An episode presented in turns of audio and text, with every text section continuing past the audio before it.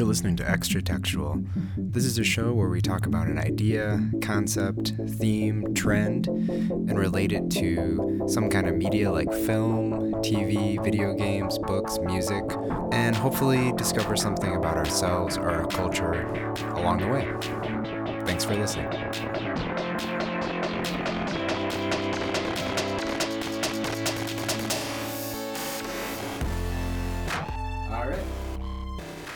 Thanks for uh, listening to our show. Um, I'm Eli Steenrich, and with me today is Jeremy Holiday. Michael Krieger. William Annis. William. Is our special guest today, and uh, he's here to talk about language and li- linguistics. We're talking about the film Arrival as our main discussion. Uh, so we're going to go in some different directions with that and spend a little more time than we have on some of our other topics. So to kind of tell you where we're going today, we'll discuss that film and we'll do a segment on what we're watching with our kids with uh, Jeremy and Mikey. And then we'll talk about some streaming suggestions we have for you as well, which William will join in. Mikey, you actually haven't seen The Arrival. I've not seen the arrival. So he didn't get to see that in time. Uh, this is a little bit unusual for us, this topic today, because as dads, we don't really get to the theater very often. But we did happen to go see Arrival, so uh, this is a little more current than we normally will be talking about. To begin with, um, let's just discuss some of our general impressions. And I'll say right now that if you have not seen Arrival, it's really hard to talk about without giving away any spoilers. So we're pretty much just gonna jump into spoiler territory right away um, and not worry about that too much because otherwise it won't be much of a discussion. So, with that being said, how did you guys feel about the film um, in a general sense? Did you did you enjoy it? Jeremy, you want to start? Oh yeah, um, I, I I had a really good time at the movie. I mean, I did, right, my right off right off the bat there were two things that I want to say. One of which is uh, a criticism that I level at a lot of films happens with this one too, where like if they just would have cut off the last twenty minutes or so, infinitely better film.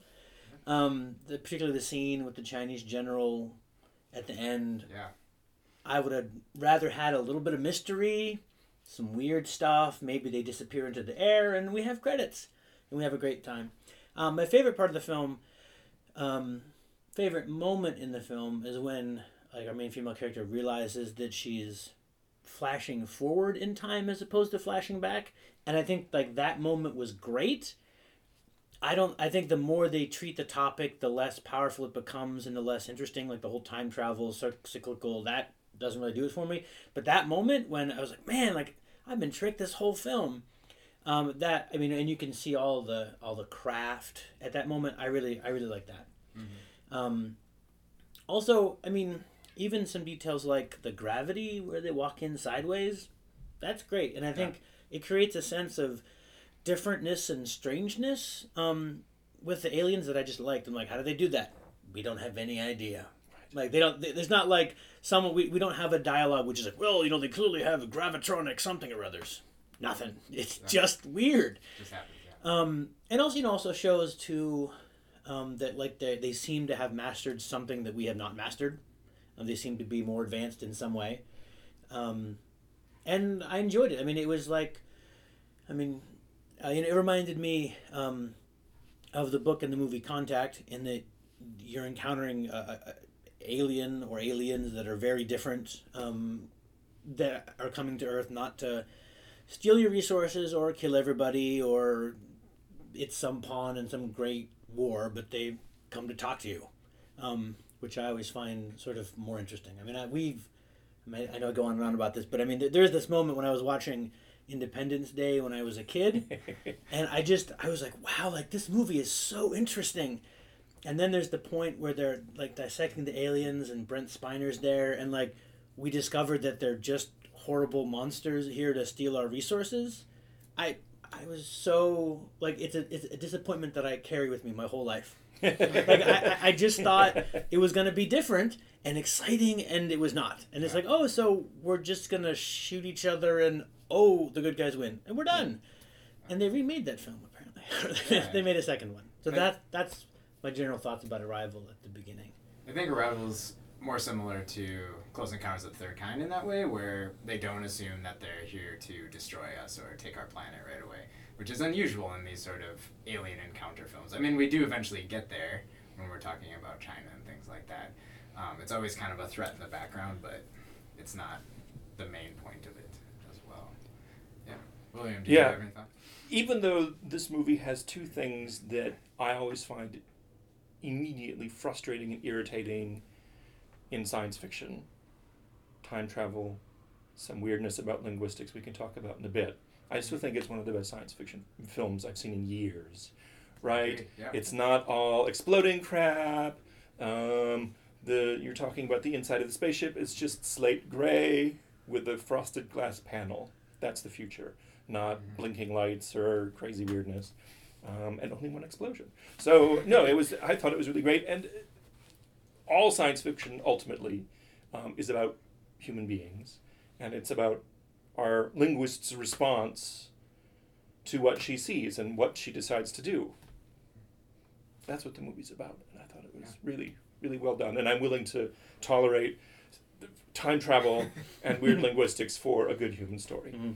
Yeah, I mean, what I appreciated was that going into it and coming through it to the end, I realized like it's it's not really an alien story. It's uh, it's based it's focused on the character of Louise, and then there's aliens in it. You know, like it starts with her and it kind of ends with her life um, and what's happening in her with her personally, uh, and then there's this kind of bigger story happening around that, and that's the kind of science fiction I like. Um, that there's these big things, but it's telling kind of the smaller story within that.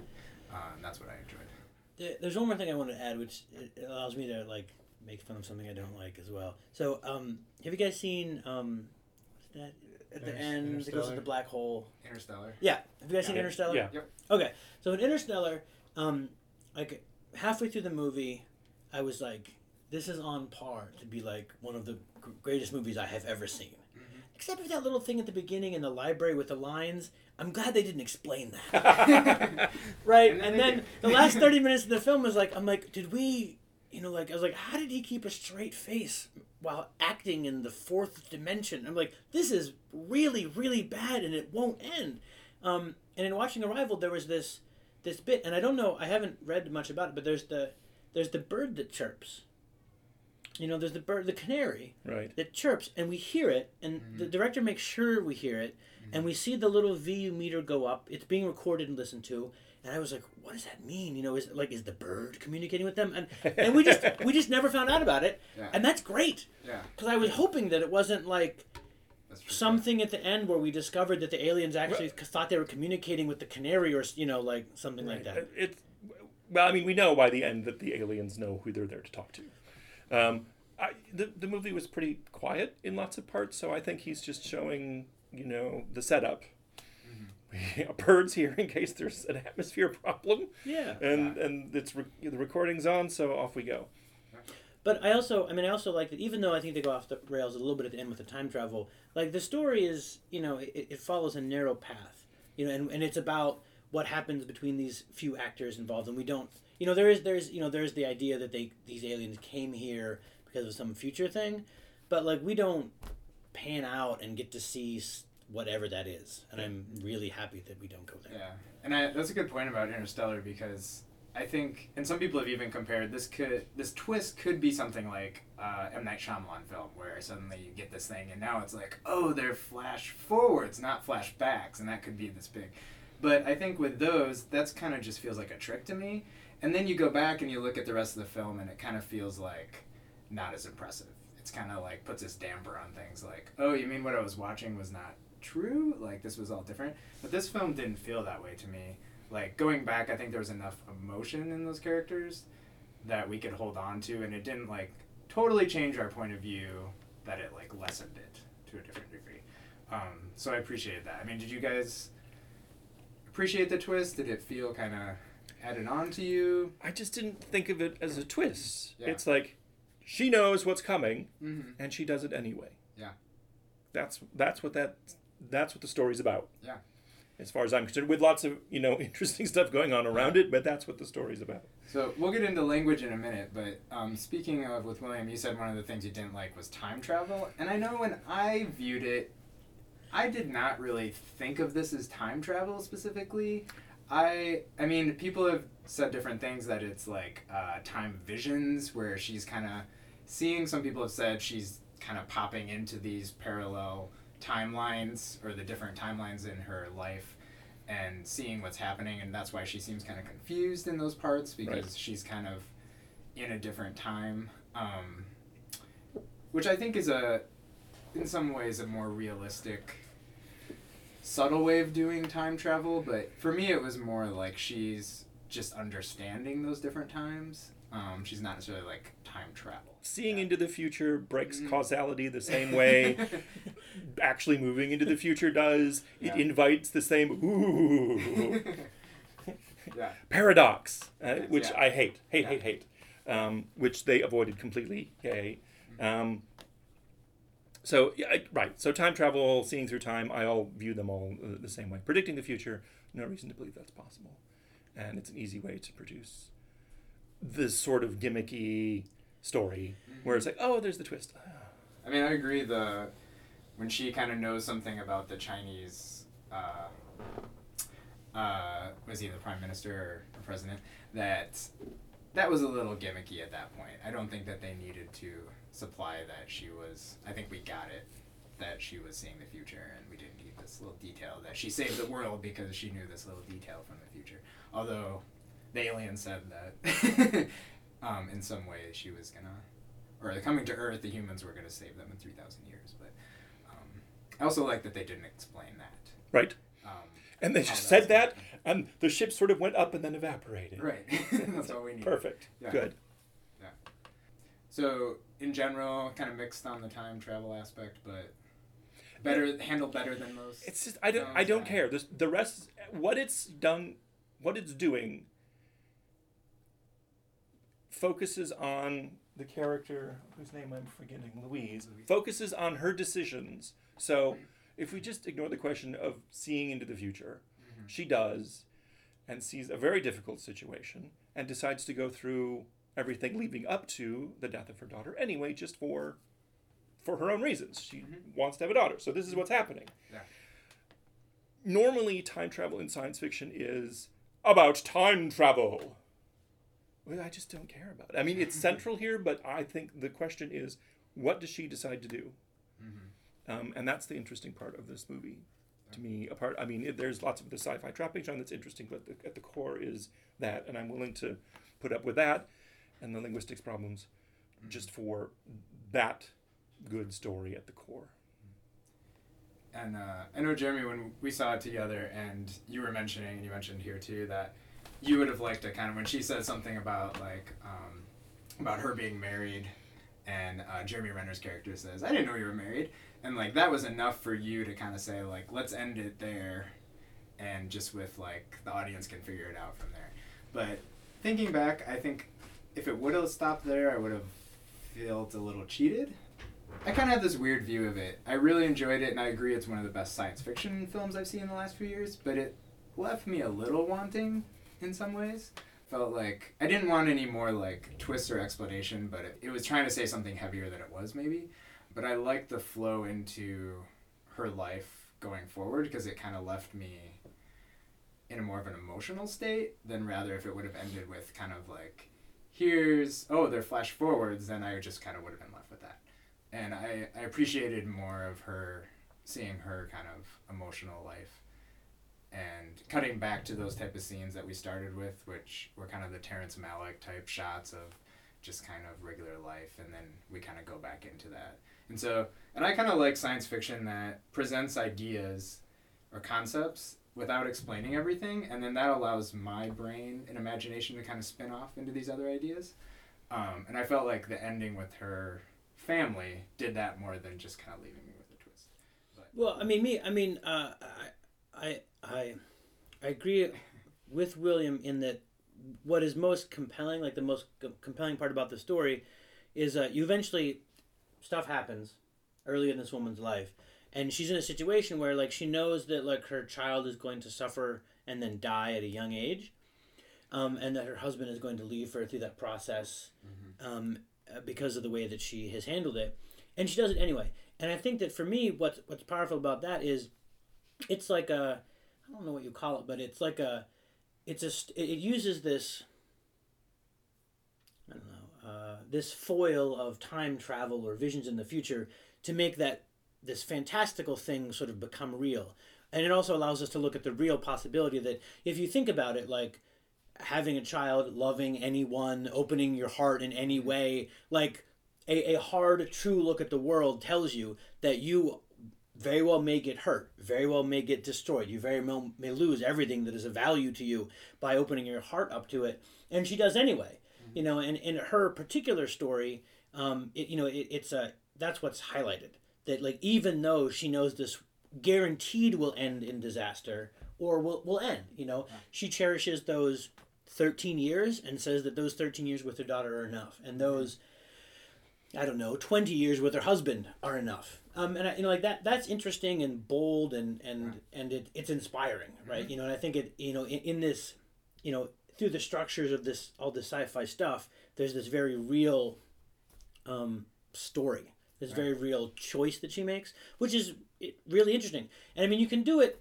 i mean you certainly see you know it, it's a it's a story and an idea that's presented elsewhere but i think like the way you get it in the story is that um, it takes you a little bit by surprise because you don't you don't know that's her story right? You, I mean, the way it's structured you think she's already lost a child and she's now in this period of recovery um, you know dealing with her life afterwards which is a common you know it's like the broken hero sort of thing. But in this case she's just a, a lady with a troubled past and then all of a sudden you realize that, that that's her future and she still chooses that and, and it allows you to look at all the, the value of all those choices Yeah. Yeah, I mean, I think it's very affirming of just the way you live your life in general, and also not cutting out that, like you said, life has pain and heartbreak and struggle, but that we can still uh, appreciate that and what it what it grows in us. I mean, did you guys want to go home and hug your loved ones afterwards? Yeah, well, yes, but there's also this piece that, like, I, it, I mean, I go on and on about this, but like that, I think one of the things that, that each human being has to deal with in their own life is like, there's this this tiny little belief inside that it's like, I, I know that human beings are mortal, but like, maybe if I work things right, maybe I can somehow be immortal, right? Right. And I think that um, when you have someone who makes a choice to love someone, or even like a vision of your own death, um, it, it, it, it breaks that fiction, which I think is like one of the one of the great tasks that any human being has to do to live their life fully. You have to realize that at best cast, you get like 112 years. you know, it's Right. never going to be more than that. Um, and there's all kinds of things around us to like lead us to believe if we contribute money or write the book or do the thing that we will somehow live beyond this. But we don't. It, it doesn't happen. Um, I don't even think we should. Um, and I think that this highlights that particular sort of um, perennial and sort of fundamental question and task that people undergo. Yeah, well said. Um, great. There may be more we can talk about as we fill out the discussion of the film more, but let's get into the linguistics a little bit. Sure. um, because I think that was a really interesting part of it. And, and I like we kind of mentioned just in general, I like that they didn't over explain things, um, but they let you experience the uh, the communication that they had with each other in, in a very realistic way. And I in general like seeing you know um, smart people do smart things in films and and that sort of uh, the way they operate and do that stuff. Um, so, William, also maybe if you want to explain a little bit about your background um, in linguistics and what, what you kind of Right. bring to the table with that. My background in linguistics is that I have this hobby where I invent languages for fun. So even though I have taken one or two linguistics courses, most of my study comes from studying actual languages. So you're right, you look through my bookshelf and it's like, oh, sure, we have Navajo grammar. Great, good. Um, and, and I read linguistic stuff and I'm familiar with sort of the lingo that linguists use to discuss things. So it's not like I'm a professional linguist, but I'm sort of swim in those waters a lot. Um, and right, invent languages for a long time, done it professionally, talking about it on a podcast that's been going on for five years. So there's lots to say about linguistics and invented languages. Um,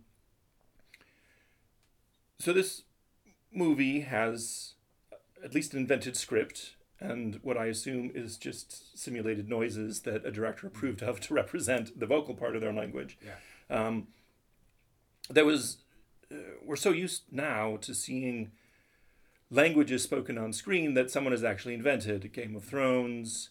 Um, basically, every, once we had the Klingons, um, and especially the Elvish uh, in Lord of the Rings. Now it's very easy on TV and film to see invented languages. They didn't hire a language inventor for this movie, a designer. Um, the director and his wife sort of came up with something. Fine. I know that irritates people in the conlanging community, but fine. um, what they were trying to represent, I thought was interesting enough and fine, and the story did not need a fully developed invented language, I think, to work.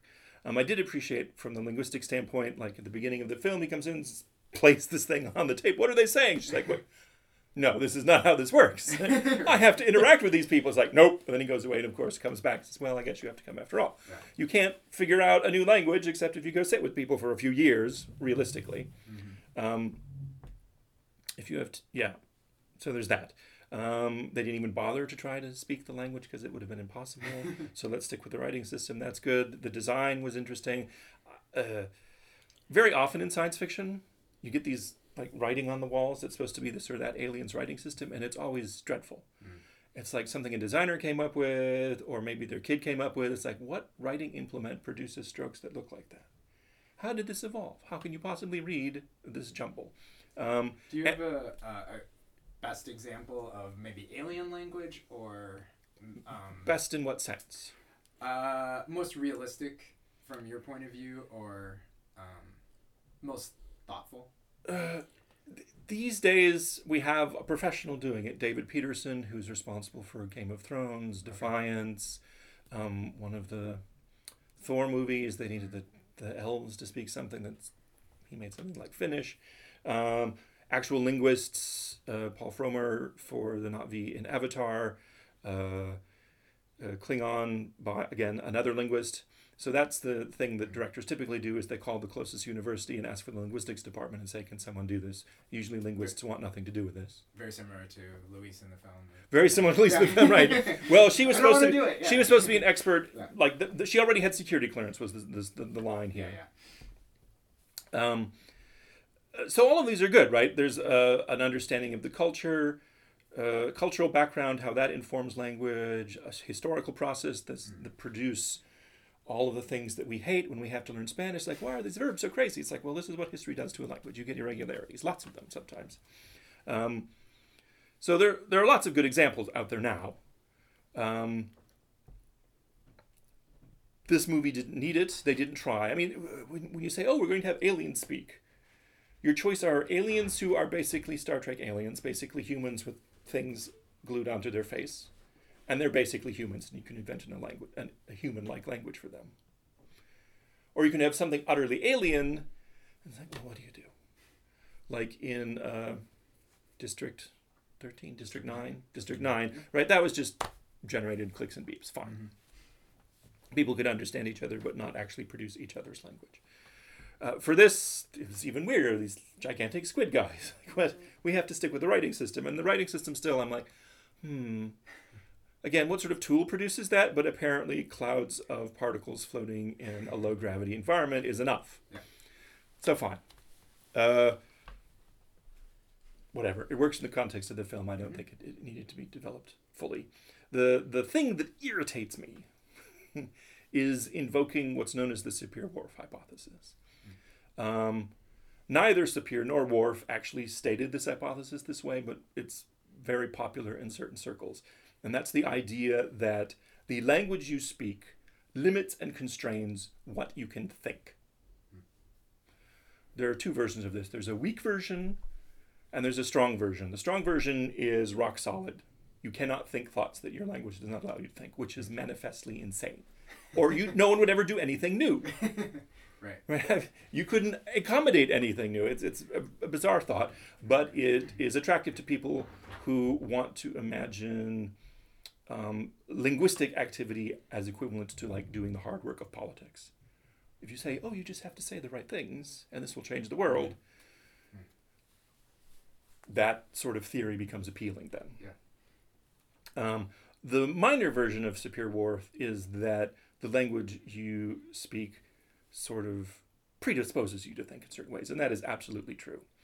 Um, there are languages spoken all over the world that don't have the words left and right, or only use them to refer to actual anatomy. Everything else is determined north, south, east, west. Even blind speakers of this language can tell you reliably where north is. Be- not because it gives them some magical powers by speaking this language, but because speaking the language requires you to pay attention to that. Right, so language doesn't confer magical powers. So when they're, which unfortunately is what this movie does, it says, "Hey, the language these aliens are speaking, the funny circular script, learning that will let you see through time." Not an idea that I'm going to get very It's excited about. yeah. It's a big jump. Yeah. It's a very big jump, um, and no reason to believe it. Yeah. A very popular idea in science fiction. Very popular idea in uh, um, some kinds of political organizations. Some religions invent their own languages. Right. If you're coming up with a new kind of person, you need a new kind of language. So things like "Stranger in a Strange Land," right? Heinlein. Everyone had to learn the Martian language to get insights into the world. Um, there are other books that have this sort of thing, um, and it keeps coming back in science fiction all the time, sadly. Yeah. But even though that makes me crazy, I thought the movie was still good. I Yeah, can I I can mean- survive that for the rest of the film. What do you guys think of the jump, which I thought was also pretty big, where uh, when the narrative needed it, suddenly she seemed to clearly communicate them with the end, where she needed to, she, you know, broke into the ship Right. and went in there, and suddenly we have subtitles, and they can just understand each other. She can, on the spot, kind of put together uh, sentences, and they understand each other, Right. um, which seemed a little too convenient. It did, but they were suggesting that as she was going through this, she was getting sort of sinking deeper into the language. He asks her, "Do you dream in this yet?" Yeah. At one point in the film, so it's suggesting that in a reasonably short time, probably shorter time that would actually happen with any natural language, Mhm. um, she was, you know, getting into absorbing it. absorbing it. And. I mean, again, if you have, I can't speak, I cannot pronounce your language, but still can understand it spoken to me. Mhm. If that's mutual, Yeah. Then what she did there, that that part didn't seem um, too much of a stretch to me. Hmm. Although how she could breathe whatever it was that they were floating in was a little more surprised, but whatever, whatever. Also the not great hair CG. oh yeah, the not floating. yeah, that was the least It was a effective CG in the film. for me, yeah. yeah. The rest of the effects were, were pretty well done, I thought. But um, Because mostly they were subtle. yeah, it was very subtle. Yeah, and I liked it. It was uh, much more of a tone setting, I think, in general. Which, by the way, out of the outset, I I appreciate the tone of this film. I think, like you said, there's not much talking. It's a very quiet kind of film, but uh, was loud when it needed to be. Unlike Interstellar, which I had a very hard time understanding. I thought it was too loud. Loud, the yeah. music was It was mixed poorly. yeah. I felt into the rest because sometimes the dialogue was impossible for me to understand in that film. Yeah.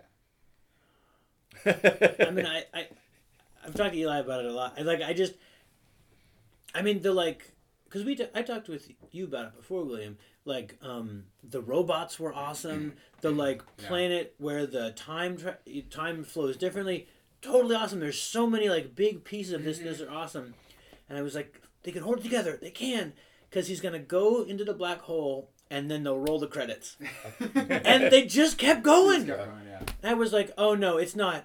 Oh, and the the library and the watch. I was like, come on, guys. I mean, it, it just killed for me. It just killed all the, um, like all the goodwill and interestingness that they built. I mean, they just it's like if they would just talked less, show us more. I mean, like I mean, other people have compared Arrival, parent-child relationship, science fiction, and said, you know, maybe Arrival did better than Interstellar managed. Yeah. Interstellar tried. Got to give him props for trying. Yeah. Yeah, But You had didn't. mentioned the the cut the cutting off the twenty the last twenty minutes, and when I s- when I watched Interstellar, that is what I was expecting. It would have been just fine. The whole third act, with the the fourth dimension, like I was not. I was done with that yeah. five minutes before it before it started. yeah. Yeah, I mean, it seems like when we talk about these alien encounter films, it's I, I don't think we know a good way of wrapping that up satisfying way. I mean, Mhm. Close Encounters again, we does kind of just end on that. Like they kind of come out and greet us, and he gets taken in the ship, and we end. You know that. Um, Which is the that's kinda opposite better, parent-child relationship story. He, aban- he abandons his family pulling in apart, order to yeah, go. pulling his family apart. Yeah. I don't know. On the linguistic angle, um, I found myself. I, I, I, I guess I recognize like on the writing system. So like I recognize that that's you know like a, uh, mm, like you said, like they can make sounds that we can hear with whatever orifices they have or however they produce those sounds, but we don't have those same things, so we can't make it back. And I'm glad that that was cut and dry right at the very beginning. The like making circles with ink thing I, it, it ends up being cool because I think I really like those computer images where they're mapping all the different points mm-hmm, and mm-hmm. showing how it's complex. And it also reminded me of like um, like Japanese calligraphy, mm-hmm. you know, where, where like both of the stroke and the pressure on the on the paper and the kind of ink get, conveys meaning. You know, like you know, like like tonal languages, they, they convey meaning by tone, which in English we generally ignore except for emotional content, right? So it was like the, the way in which they noticed all the elements of that you know that brush stroke was really cool. But I was like, how did they render a two dimensional image in like there's with by squirting ink? Right. Um, and I was like, eh. but but again, like I felt like they were they're like, okay, so we need to do something. So here we go, and look how awesome it is. I was like, okay, yeah, I'm Yeah, I'm, I'm fine with that. analyzing it and how awesome it is. Um, I mean the the the hypothesis you mentioned. What's the name? Sapir Whorf. So, um, I am going to attempt to do the following without rambling. I mean, one of the things. So, one of my one of the things I studied before this part of my life was like I studied like religion and culture of India, and one of the things that um, like the, the the first group of people that, that studied that in a big deal and wrote stuff down were the British, right? The Indians, of course, studied it and had their own and you know entirely academic circles, but in in the in, the- in the like Western academic world, most of the books you can encounter about early Sanskrit are by British folks. Yep. And certainly like the these uh, he's pointing to things. Yeah. William has a fine collection on his bookshelf here that we are surrounded by. by the way.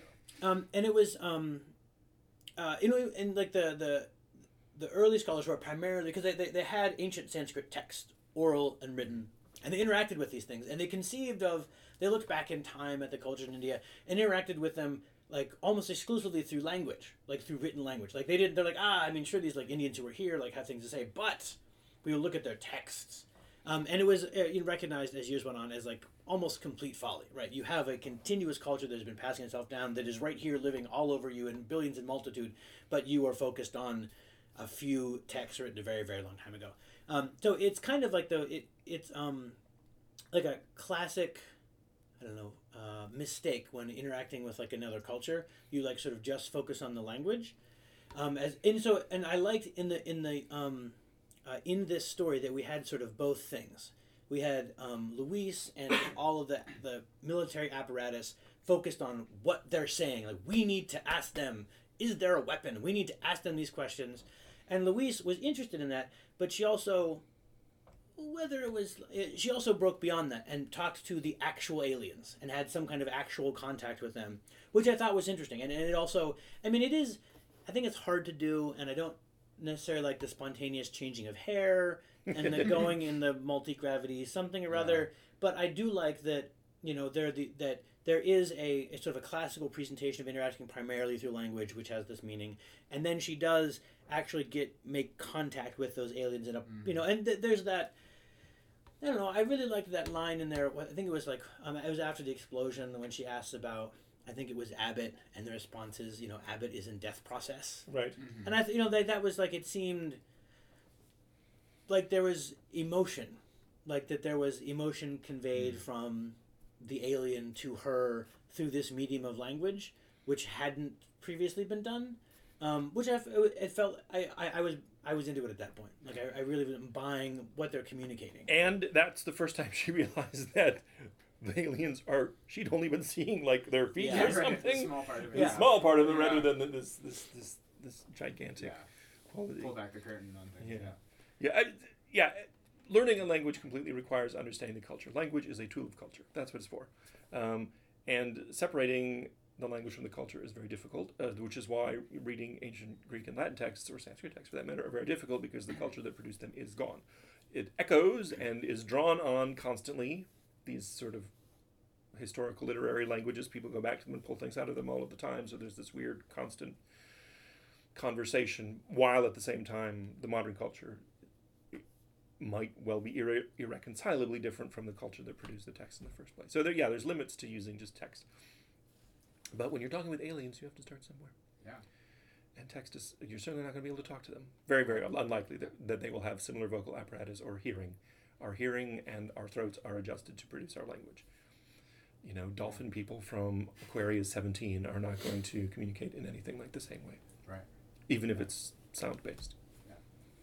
So, kind of thinking on that, I was uh, the way I explored it too was I think there is kind of issues with this jump we're making with uh, you know now I understand the world in a different way and non-linearly and things like that. And that that's kind of maybe hard to understand but I know Jeremy you and I have talked about too like spending time in other cultures and with people of other culture you do start to and I think this is kind of what you're saying like it's not just always language that you kind of take away from encountering people that are not like you or um, other things but we we can we do see the world differently when we are kind of um, enveloped in other cultures and things like that and that's kind of what i took up from this and you know she does reference you know when um, even though she said she was lying when they first encountered uh, aborigines was it in australia Yeah. um, and the miscommunication they had there over the over the kangaroo word. That made me think of other things, like even from uh, talking about Terrence Malick again, The New World. And what I appreciate about that film is there's these great shots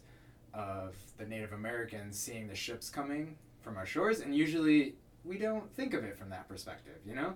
Like, and they're you know that would probably be like a spaceship to them coming into towards them and the fear of that and not understanding this this different technology and trying to communicate and um, and that, that film is probably mostly fictional fictionalized um, characters as far as the relationships with Pocahontas and things like that but I, I was thinking of uh, the impact of especially what's happening in our world right now and the elections and how I, I feel like this film maybe not intentionally with the timing but felt like it was kind of a call to not jump to conclusions about other people or um, or take that time to uh, to appreciate them and, and view the world differently.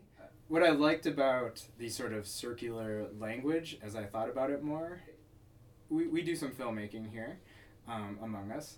Uh, and so I kind of think in those terms as well and film structure, and it started to hit me. So we have the circular language, which represents kind of a nonlinear way of thinking, and Louise kind of goes into this nonlinear um, experience of time.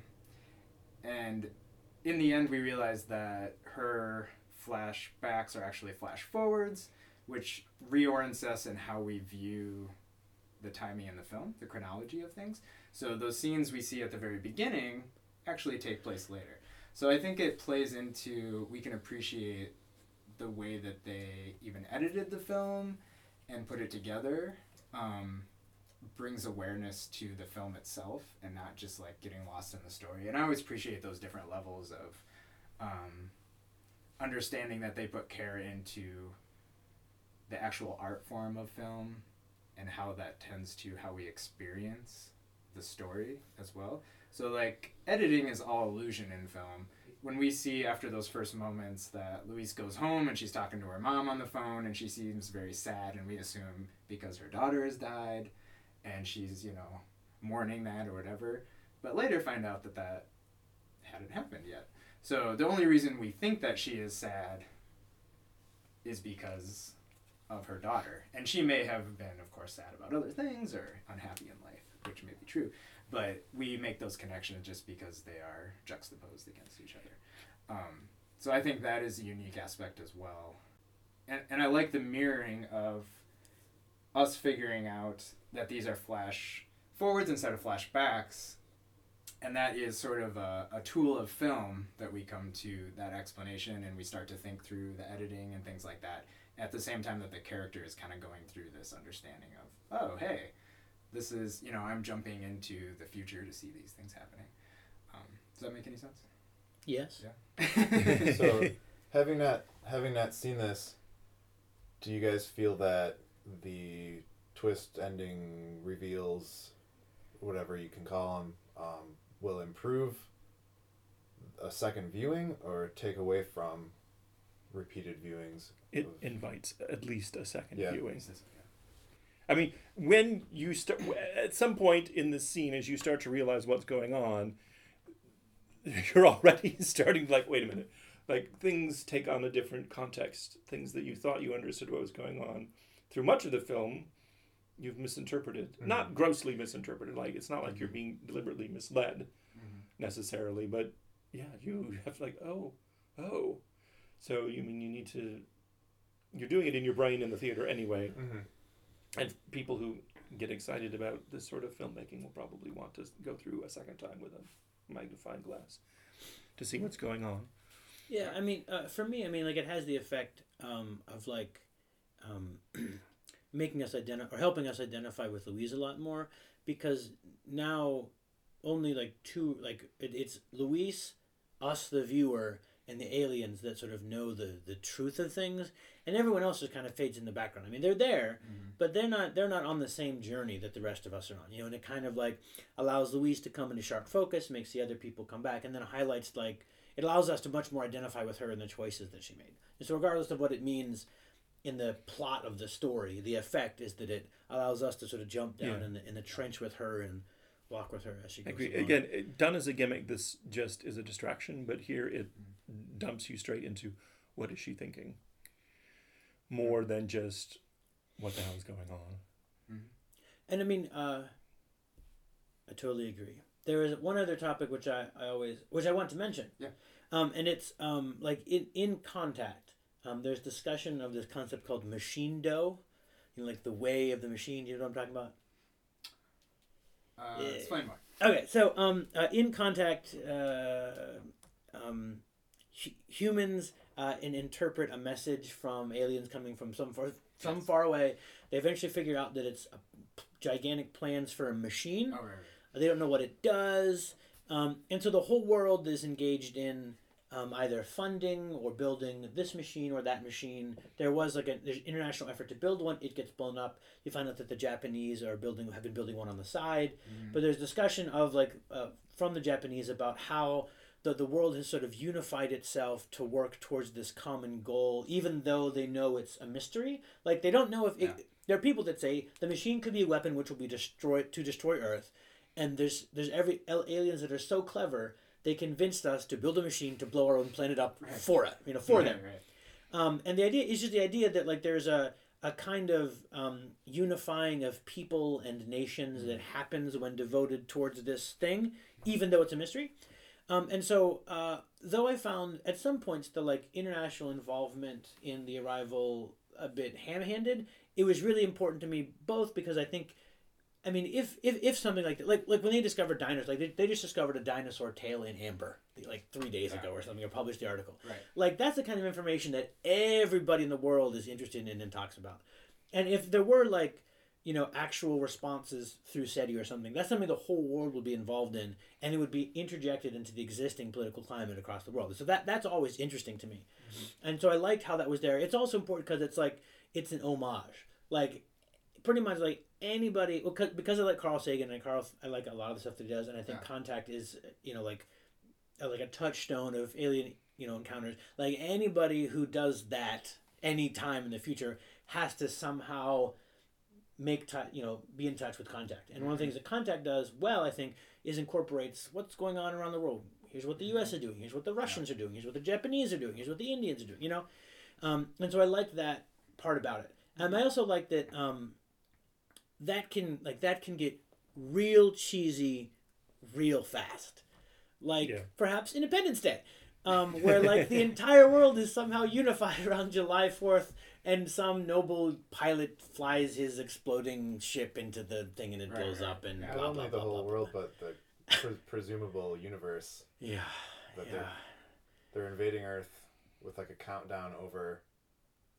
What is it? Over like many different s- Yeah, cities. yeah. yeah. Um, and so I like that that um, the element of the story that sort of there were lots of people initially cooperating, then not cooperating, then initially cooperating again about this particular thing. And I thought that they they handled that well. Um, and I felt I mean it felt like a relatively plausible way in which that might happen. Um, and uh, what I also liked about it was, um, I don't know, I feel like they were able to keep the information coming from the different alien and like the different sessions they had kind of fresh. You know, like they come out, they talk about it. Everyone else in the world is talking about it. It doesn't, you know, it, it didn't, it didn't feel like oh, like we we know all this stuff. Like it was all sort of you know on the fly. I like that. The only little odd thing was the section where Jeremy Renner starts narrating, which was kind of out of where, out of nowhere because he's not really the protagonist, and so why is he narrating? it did feel like there was something left out somewhere, um, that that got cut out in the end or something like that. I at, at the moment I I appreciated the sort of jump that we didn't have to, you know, see all of this happen for them to get to this point. Um, to skip ahead to that, but the way they went about it was Oh yeah, and confusing, and yeah. I've probably I've said it before. I mean, I love a good getting ready and or success montage.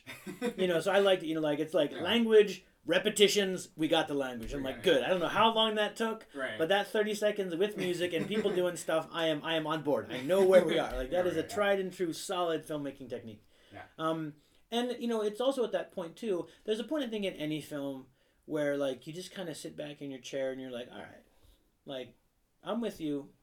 Take me the rest. Of the, right, right. like, take me home. Yeah. Um, you know, and it's like in I know this is jumping far, but in a film like uh, Moulin Rouge, which I love, like you don't get a chance to sit down to like ninety minutes into that film, and that's part of what makes it super exciting because you're always like ah. Yeah. But in this film, you know, like where you know, like aliens come and you know she's there, and they're trying to figure it out, and then it's at that moment um, where I think it's after her second encounter. You know that, and we get this montage of, of like progressing through language, and we step back. We're like, Mhm. okay, so like this isn't going to be our whole story. There's a larger story here for us to, to tell. Yeah. I'm ready. Yeah. Like, give it to me. Yeah. And then that that was en- enjoying for me, enjoyable for me. Um, yeah, I think we're gonna kind of wrap up this discussion for now. Um, I did want to mention that this uh, was made by Denis Villeneuve. I think is how you say. So I've appreciated his past films and kind of been following him a little bit, and uh, I know that I'm a big fan of Blade Runner, which I'll probably discuss more on the show. but Mention every single every podcast. time. Um, so I heard that he was tapped to direct the sequel, which Mhm. I'm still kind of mixed on a sequel in general. Will probably turn out not to be a good idea, but it sounds like there's some good people involved. And so this Arrival kind of came out of nowhere. I feel like for me a little bit because I'd heard he was doing Blade Runner, and suddenly they said, "Oh, there's another science fiction movie he's having coming out." So and then I read an interview, and he said he's actually been interested in sci-fi for a while, but just hadn't made it, found the right projects Yeah. Apparently, he's made noises about how he'd like to tackle Dune as well. Oh, that would be interesting. Yeah. Which is something William has opinions about. Something I Yeah. have strong opinions about, but we can save that for another time. Yeah. So, uh, so I guess I am I am heartened by the quality of um, the arrival. That uh, I feel like it is very thoughtful and uh, misses a lot of the problems that it could have had. So that's good news for um, for Blade Runner Two. Yeah. Okay, so we're uh, moving on to our next segment um, about what we are watching with our kids. Um, so I guess I'll go first, and then I'll go to you guys. Lately, it's been a couple weeks, um, but we, I feel like my wife and I have been waiting for years to watch this with our oldest son Asher, who is um, gonna be eight in about a month. So we're big fans of the film Labyrinth. You guys? Mm, oh, yeah. Labyrinth at all? Okay. So it's there's some weird stuff in it. Um, babies being kidnapped, which we do have a baby at home, which he loves, so we didn't want to go into that, which we did skip actually. Uh, so we understood that the baby was kidnapped, but we skipped the goblins, you know, kidnapping and stuff like that. So we, we finally decided it was time to watch Labyrinth, and uh, I didn't know how he would take it because it does. He is used to you know all the flashy effects and stuff these days, um, and he usually doesn't say much afterwards. But he he gave it a really positive like I like it, which is more than we normally get um, from it. But it, it was fun to uh, to actually see that and introduce him to um, something Jim Henson Creations Beyond the Muppets, which he does know. When will he get the Dark Crystal? Yeah, the Dark Crystal still kind of scares me. Yeah. So uh, it's a little disturbing. Um, but hopefully sometime. And uh, and then you know it felt appropriate with David Bowie this year, so uh, he got you know introduced to David Bowie and his amazing costumes in that. Um, yeah, it was cool. And we realized though we've been waiting like until he's ready to watch these different things, and we we also have Max who's almost three, but two right now, and inevitably he just ends up watching it too. Um, they're they're very different kids, so Max is usually like laughs at the scarier, the violent parts, whereas That's how Ashley you- is still sensitive about You it. forge a good taste in, in content right. for for young. I was Ear- the youngest on, in my family, yeah. so I, I've seen things at a far too young of age. It's different for the second kid. Because of Yeah. siblings, yeah. Yeah. Yeah. Um, and in my day, I don't know what cable provider messed up, but um, on the Encore channel, Uh huh. um, we had Encore, totally uncensored, um, full films, no commercials, nothing, totally uncensored. It so I'd stay up till all hours of the night watching uh, movies. So I saw, I think I saw watched Full Metal Jacket as a young, young boy. I Oh, think is the most remarkable. Uh, probably when I was like eight or Yeah. something. So. That would have disturbed me. yeah. Uh, how about you, Mikey? Since you were talking. Um, I guess most recently, um, kind of the Halloween season, we watched uh, Addams Family with Oh. our with our family. We almost Um, watched that. Yeah. There was so it's PG thirteen. Um, I hadn't watched it, and I mean since it came out in the nineties, so I didn't really recall anything too graphic or too too inappropriate for the children. Um, there's a lot of sexual innuendo that that went over their heads. Hopefully, um, more, much more than I remembered. Um, and some mild violence, some really dark kind of nihilistic views for, of from the children. Mm-hmm. Um, Wednesday and Pugsley. hmm So, but it wasn't too dark, wasn't too horrible. Um, but in general, kind of just revisiting some of the some of the family films from the '90s that I uh, that I really liked. Uh, Harry and the Hendersons, I think, is the next step that I've been pushing to watch.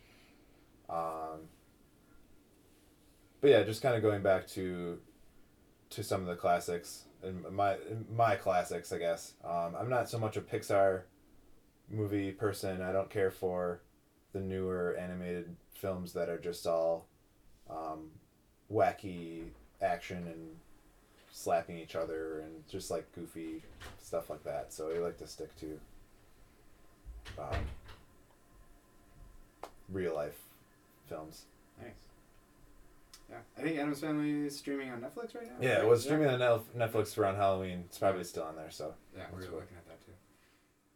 Yeah. Uh, I mean, for me, I mean, I, guess, I was gonna mention something else, but when you mentioned the like movies you've been waiting for, I mean, for for our family, it was The Princess Bride, Mm. and and that, so the, we were of two minds about it. Like when I was a kid, we had two VCRs, and like we would uh, rent movies and then copy them. Yeah. Um, before Macrovision, before there was copy protection, before you know anyone, you know, like it was, the world just hadn't thought of that yet. So we had this like six hour tape that had all three Star Wars movies on it, and I would watch it like every month in the summer. So I had seen it like many times before I really understood what was going on, Mhm. and I remember the moment of like you know in The Empire Strikes Back when like Darth Vader tells Luke that he's his father, and like I had I knew exact I knew the handcuff I knew that I knew everything was gonna happen, but I never really knew what that meant. And I, you know, I don't know, I was like like nine or ten. I was like, oh my gosh, like have you guys seen this movie? You know, I'd already seen it ten times before, but so, you know, like I, there there was this, you know, I was like.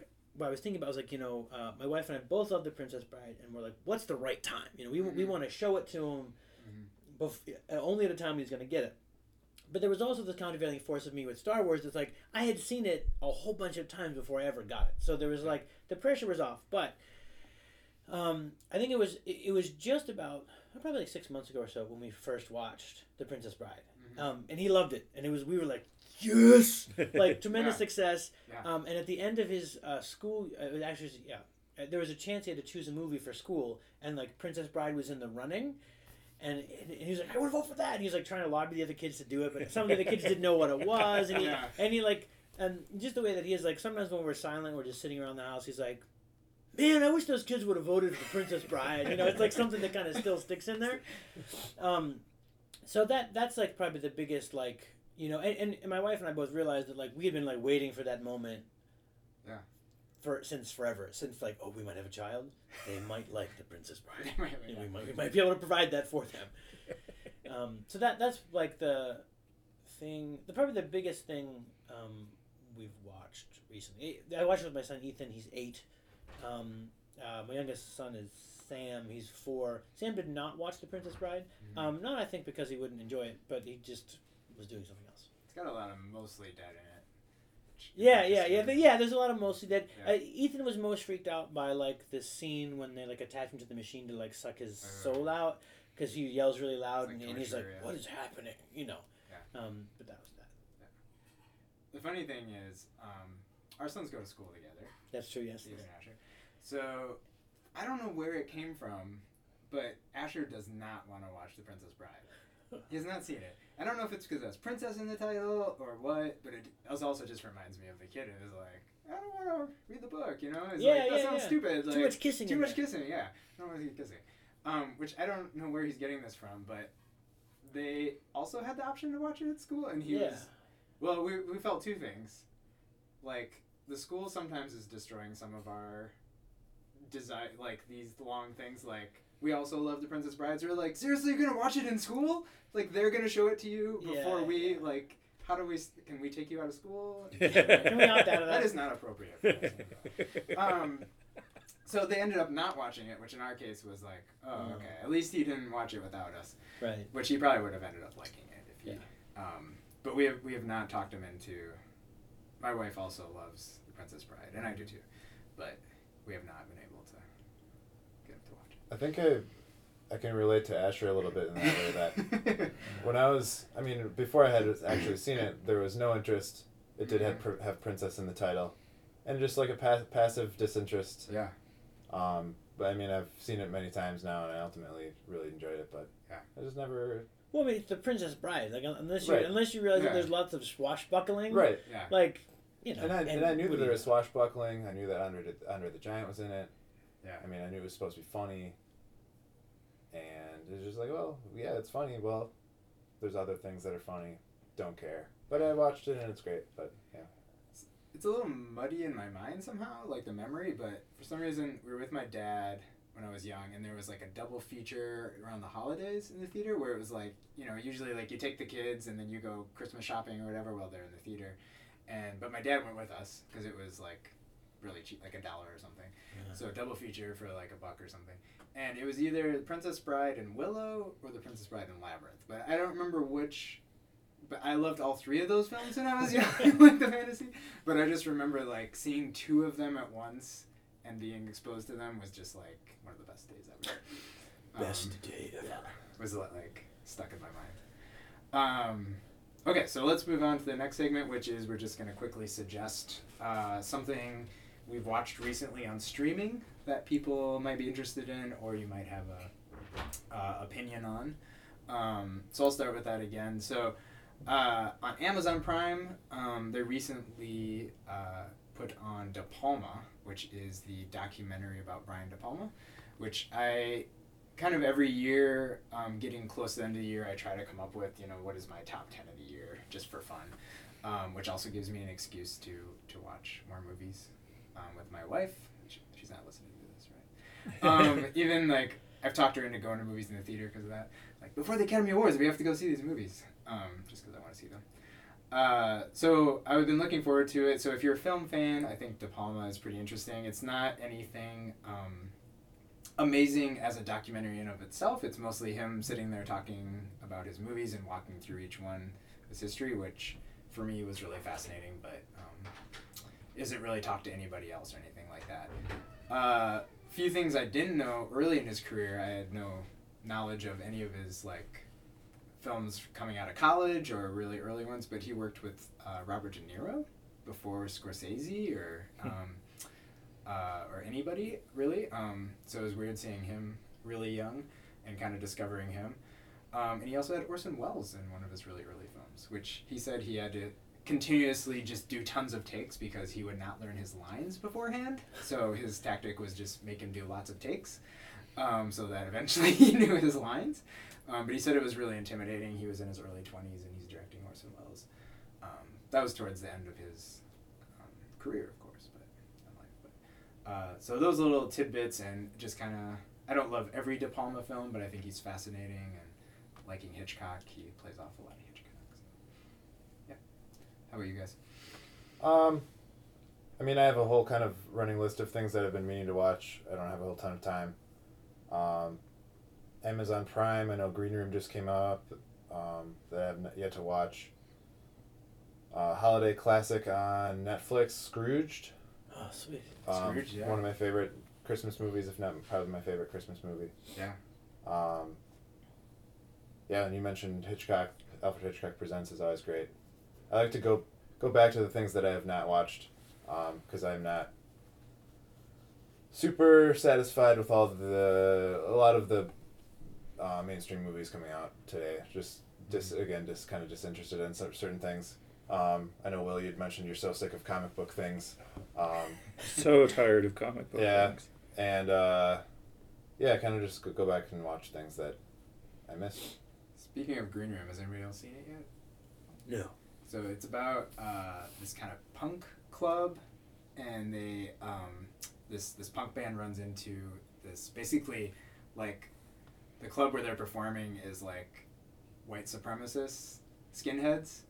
Um, in this and so when I first saw it early in the year, it was like this is interesting. I hadn't like I don't know that this like subculture really exists to this degree anymore. And, you know, yeah, yeah, Yeah. it's like it's fictional, but um, I was like that's really weird, like to go into this world, and then now with white supremacists kind of coming out of the woodwork a little bit more, it's kind of like, huh, it's not not quite as weird anymore. Um, Yeah, we're talking about the has alt right every day on the news now. Has a different different tone to looking back at that film Mhm. these days. Impressions. Yeah, Jeremy. What do you- Um, wow. Um, I'm I'm often in the same place that Mikey is, where like I, especially talking to you guys, like I every conversation I come away with a list of like five more things to watch. I don't have so much so much time. Yeah. Um, but uh, I guess there's a few things I want to say. Um, uh, since this, uh, I gotta give the like the eternal shout out to like the Clone Wars. Mm. Um, you know, it kind of piggybacks off our segment before of what are we watching with our kids. I mean, I've watched through all the Clone Wars, um, and I just I've been watching like the second or third time with one of my kids, and I mean like there are just so many um, great episodes in there that if you're listening to this and you haven't watched them, like just do it. I mean, like Ahsoka is one of the best Star Wars characters ever made. There's there's like all the stuff on Mandalore, like young Obi Wan. So much of it is so good. Um, it, it's like I, the way I explain it to someone who hasn't seen it is like if you imagine like the best of like fan fiction in the Star Wars universe, like making it into like production with uh, animation, like this is it. Like even the you know whether you're a love or hate George Lucas, like the world is compelling and some of the best stories told in that world happen in the Clone War series.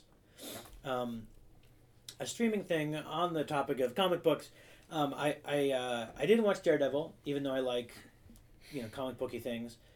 Um, uh, but I did watch Jessica Jones, which I thought was great. It's noir. You know, I give it like a ninety five percent. Like her acting is decent. David Tennant is good. The like toxic masculinity overlay with Kilgrave is great. I mean, it's it's a really great series, miniseries. Yeah. I had a lot of fun with it. Luke Cage is in it. I liked him. He looks like Luke Cage and is all black and badass and stuff, and it's great. So there, they made the show. They made the Luke Cage show, and I'm like, I'm gonna watch that.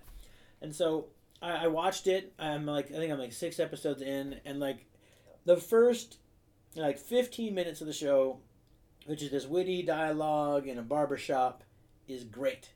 And then like pretty much everything after that is just horrible. Um, it's I mean I don't know how to I described it. We sort of chatted earlier about this, but it, it's like, um, you know, Jessica Jones had uh, actor who played her um, had David Tennant had a lot of like different people, even like those like support groups talking about Kilgrave. Those were like well acted, interesting, compelling individuals. Um, in in Luke Cage, like first of all, the guy who plays Luke Cage plays Luke Cage cannot act. Um, I, I it he seems like a large dude in a jacket attempting to deliver lines for a rehearsal or something. like he can't even do his one liners well. He looks the part. I mean, it looks like if you were to, you know, classically like turn off the sound and watch it, you'd be like, this show was awesome. And they have live music in it, which is good, so that part is good. But the actual acting from, you know, like the main bad guy and the main female bad guy and Luke himself and the police officers, it's all bad. There's a guy I don't know his name. He plays a character named Bobby Fish in the show, who's like this chess player who helps out. He's great. Got this little like scruffy beard thing. Um, he's awesome. Everybody else just atrocious. I don't know if it's the directing or the writing or what it is, but I mean, like I, I mean, I start and finish things. You know, like when I, um, like I went back and decided to watch every single Next Generation episode, which I did, and they were there's some great ones and some real bad, like real, really, really real bad. bad ones. really bad. Like, ones. just like, do you guys have you ever seen the one, um, you know, where it's like Deanna Troi and Dr. Crusher like doing like Pilates or something in the beginning, you know, like talking like, oh my god, Riker is so hot, you know, like with their like silver stretch pants, and like it doesn't get better after that. um, you know, so I'm gonna watch it through, um, and it's like you know, like the, and and I don't know, I mean, I go on and on about this, but like I, I don't know, like, um, if it's like the way these things are pitched. That like it's like you know like the initial pitch and then the writing of the first episode was good enough to get people to buy on, because there's like references like I mean the first 15 minutes is filled with all these references to like um, black writers and there's a big discussion about black literature and and it, like that's is intellectual and awesome and interesting, and then it just gets real dumb real fast after that and it you know there's a huge drop off after Yeah. that initial hook, um, which is just uh, disappointing. And I mean there's I, I mean I know one of the things that I like about comic book heroes is that they often have special abilities and weaknesses. So it, it forces people to think creatively to like punch them in the face. Like you just can't punch this guy in the face. He's immune to being punched in the face. So you got to like find a creative way. And there's at one point in there, um, we know that Luke Cage is bulletproof, can't shoot with bullets. Someone says like, "Does he have gills?" Which like is a reference to me for like Unbreakable, one of the best comic book films ever made. Yeah. Um, you know, like super tough guy but weak to water, right? It's like that remark about gills is interesting. Like you know, it's like is he is he, is he susceptible to poison gas or poisoning? And there's like I'm like that's awesome. What are we gonna do with that? and spoiler, they just get better bullets. That, that that's like they they shoot the bulletproof guy with bigger, badder bullets. That that that is where I am in the show. In in the gut, right? He's like, like a sniper lines him up, bulletproof. These are like several million dollars a bullet. He shoots him in the gut, Yeah. right? Come on, guys. Yeah.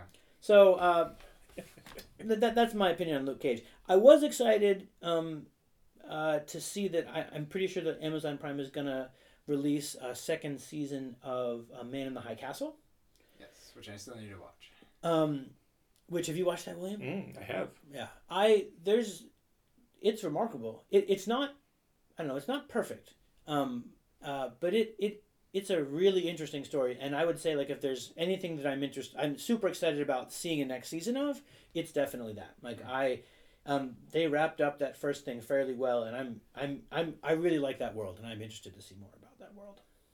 Yeah, so maybe we'll have to talk about that second season. Oh yeah, you can out. watch it too. Um, so those are Jessica Jones, Luke Cage on Netflix, and Yeah, also yeah. all of Clone Wars now. Yeah, yeah, yeah, The I'll- Netflix season that I added. Yeah. Yeah. Yeah, and I think for a long time after the prequels, like before we knew there was going to be more Star Wars, like that was good Star Wars. Yeah, no, it, have. it still is. and Anakin is better than in the prequels in the Clone Wars, like I mean, as a character. Yes, better than I mean, like the the an, the only convincing portrayal of, of Anakin that exists is in Clone Right. Wars. Like it's not whatever Hans Christian Andersen, whoever that guy is, or the other little guy. It's you know it's, it's Anakin next to Ahsoka under the Emperor, married to a young um, Amidala in the Clone Wars that is Yeah. interesting. Right. Um, and even like the third movie, like oh my gosh, cut off my arms and legs. Like it doesn't get it done the way that they do it in Clone Wars because you see him gradually change through the Emperor's, you know, the Emperor's influence to, Yeah. to where he is. nice. William, do you have anything? Uh, sure. Uh, yeah, comic book movies, comic book shows. It, it, I was ruined for comic books. I didn't really read them as a kid, and then like I'm 17 or 18, just before college, and says, "Here, you should read these comics," and it's in the the late 80s when it's all exploding, right? It's when Frank Miller suddenly appears. It's when it's like, "Oh, sure, I'll read." Okay, The Watchmen is if that's your first experience with superheroes, you cannot go back. I see Right. you Yeah. have Watchmen on your The side. Watchmen Yeah. is up there, right? It's still, I think it's great. And then there's like Mobius, right? So crazy European comics, I love, and superheroes, I just can't. I can't. Yeah. I can't. Um, uh, for, my problem is I don't have a normal TV, so all things are streaming to me. Yeah. Um, so if you've not seen Westworld, just go see it. Um, but in terms of just something you can get off of Netflix, um, The Crown about the early history of uh, Queen Elizabeth, Yeah. the current Queen Elizabeth's reign. It was really well done, interesting. She's oh, you know, "She- I'm the Queen. Oh, by the way, you can't actually do anything. All of these people around you are telling you what to do. So I thought that was pretty good. Um, yeah, but and really the most exciting thing to me right now was Westworld, which was unexpectedly good and interesting. Yeah, I uh, like everything about Westworld is like probably my interest. Um, I don't have HBO currently, but Yeah. I plan to watch that soon. Yeah, You also mentioned too, William, um, Black Mirror, Oh my god, Black um, Mirror. which is something that we. I mean, I don't know when this airs if we will have talk talked about about it it, yet, but every time we get together, we talk about. It's the best science fiction TV we've had in at least a decade, possibly more, Yeah. in my opinion. I I mean, there's some that are weaker than others, but I think in general it's just good. we. Uh, I I told Jeremy to watch it, and I think uh, sometimes I'm too subtle and didn't quite explain enough that the first episode of the very first season is a little bit hard to dive into things. It's not necessarily representative of the rest of the show, and that's what he started with, and I think has been turned off so far. Well, I, I mean, it, And time wise. yeah. Yeah. I mean, I, I like I. Eli says, well, you know, like if you watch it, then maybe you shouldn't watch the first one first. It's not as strong as the other ones. Right. Um, I and would, I would recommend the two episodes with Jon Hamm. Um, the Christmas one of them Christmas is the special. Christmas episode, and the other one is I don't recall, but those are probably my two favorite out of the first season. Yeah, I think it's all a Christmas special. Okay. Yeah. Yeah. No, yeah. Yeah, I think we'll talk about it yeah, yeah. and uh, focus on it in future episodes. It's it's just It is pretty. It's pretty good. It's really good. Can I put a an ad? Um, the Watchmen. There's a motion comic, like the Reading Rainbow. They animate the Huh. The- oh yeah, I heard about that. comics um, on YouTube for free. It's like 13 hours long. It's the entire book, um, but although it leaves out the the Black Freighter comic, Okay. um, that's a separate motion comic. Oh, okay. Yeah. But they leave out that chapter. But every other chapter, it's all it's like reading Rainbow, but Watchmen. There's one one narrator changes his voice to have like a feminine voice for each character. It's fantastic, and it's fantastic. Just like reading Rainbow, great for your kids. Yeah. Right? Great for your kids. Yeah. Maybe. Watch it with your family. Maybe not. Oh, just one thing I have to say about YouTube. Um, I, I don't know, uh, what you're involved. In. I like. There's a whole like ecosystem of like Minecraft videos on YouTube, um, which do you guys know? I mean, I don't know. Like like as a father of like a, a you know a, a medium level Minecrafter, like um, like there there is like, I mean thousands of people like making videos about creating things in Minecraft, watching things in Minecraft. And I feel really old like saying this out loud, um, but there's also like there's um, and there's definitely good ones and bad ones, um, uh, and uh, I don't know like.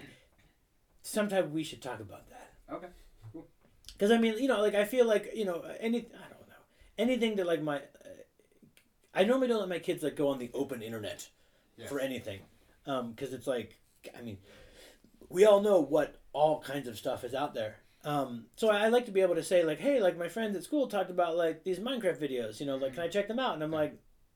I don't even know where to start, Where but you know, but so I mean, like, uh, sometime we should talk about because like there there are definitely some like um, some content creators and some you know and some uh, services and whatnot that are that are, that are better. Yeah. You know, they like both give you better quality Minecraft stuff Sure. and are like just better, you know, um, uh, better better viewing experiences, better produced. My favorite uh, sort of literary reference for the internet is an early episode of, in fact, one of the earliest episodes of Star Trek The Next Generation when Q. It's like, the universe is vast and amazing, and there are horrors to chill your soul. Effectively, I'm like, well, it's the internet. Yeah. Yeah. Yeah. Wonders and horrors both. Nice. Um, great. So, uh, thanks for joining us today, William. Um, is there anywhere that people can go to listen to your podcast? Or, Sure, if you suddenly take up an interest in invented languages, the Conlangery podcast, con, C O N L A N G E R Y dot com. Uh, yeah, just search up. Yeah, right. We invent languages, and the word we came up with for ourselves is conlang and conlanger, which stands for constructed language. Okay. Anyway, just Google that. You'll find more than you could possibly want to know. Okay. And the podcast is available on iTunes as well. you Yep, said? iTunes. Do search on iTunes. Yep. Great. And did you do a show there about the arrival yet, or have you? Mm, we probably won't do a whole show about the arrival just because Okay. we'd be like, oh, they didn't do anything. I mean, they did a little, but there's not enough. we didn't There's not, much work. there's not really enough to talk about, right? We can talk to David Salo, who did all of the Elvish dialogue. That's easy to do because there's a lot more work there. But Thanks a lot. Great. Yeah, thank you. Thanks for listening.